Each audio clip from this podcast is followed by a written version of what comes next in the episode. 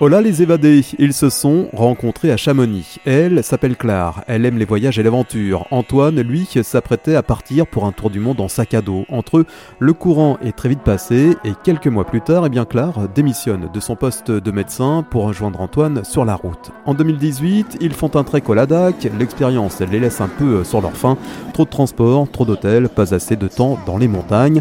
Alors l'année suivante, c'est décidé, ils partiront nez au vent et s'accrochent sur le porte-bagages.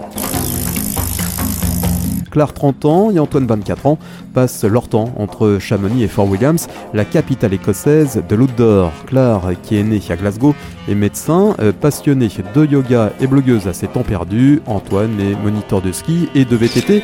Pour partir à l'aventure, et eh bien ça aide. Et maintenant, on roule à gauche On ne savait pas où serait le poste de frontière.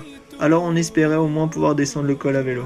Mais non, le poste de frontière se trouve à 2 heures d'ici, 2000 mètres plus bas, dans le premier village de la vallée.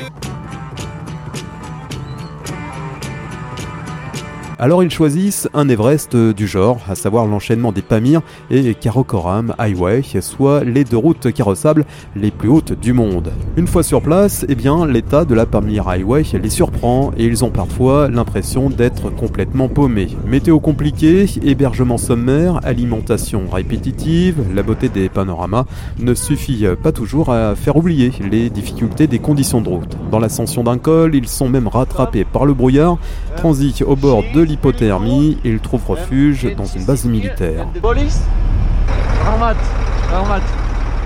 Le Pakistan est un véritable coup de cœur. Si vu d'Occident, le pays n'a pas vraiment bonne réputation, et eh bien la région nord est largement préservée du rigorisme traditionnaliste du sud du pays. Un seul regret pour Claire et Antoine, n'avoir pas pu pousser leur trek jusqu'à la frontière afghane, au fond de la vallée, et c'est là que se trouve le point de rencontre des trois massifs mythiques, Pamir, Himalaya et Hindu Mais aujourd'hui, eh bien c'est interdit, il y a une base militaire. Sachez que le couple a ramené plus de 4000 photos et 24 heures de vidéos dont ils ont tiré un film d'une heure intitulé Pamir to Karakoram à voir sur YouTube. Tous les jours, nous faisions de nouvelles rencontres.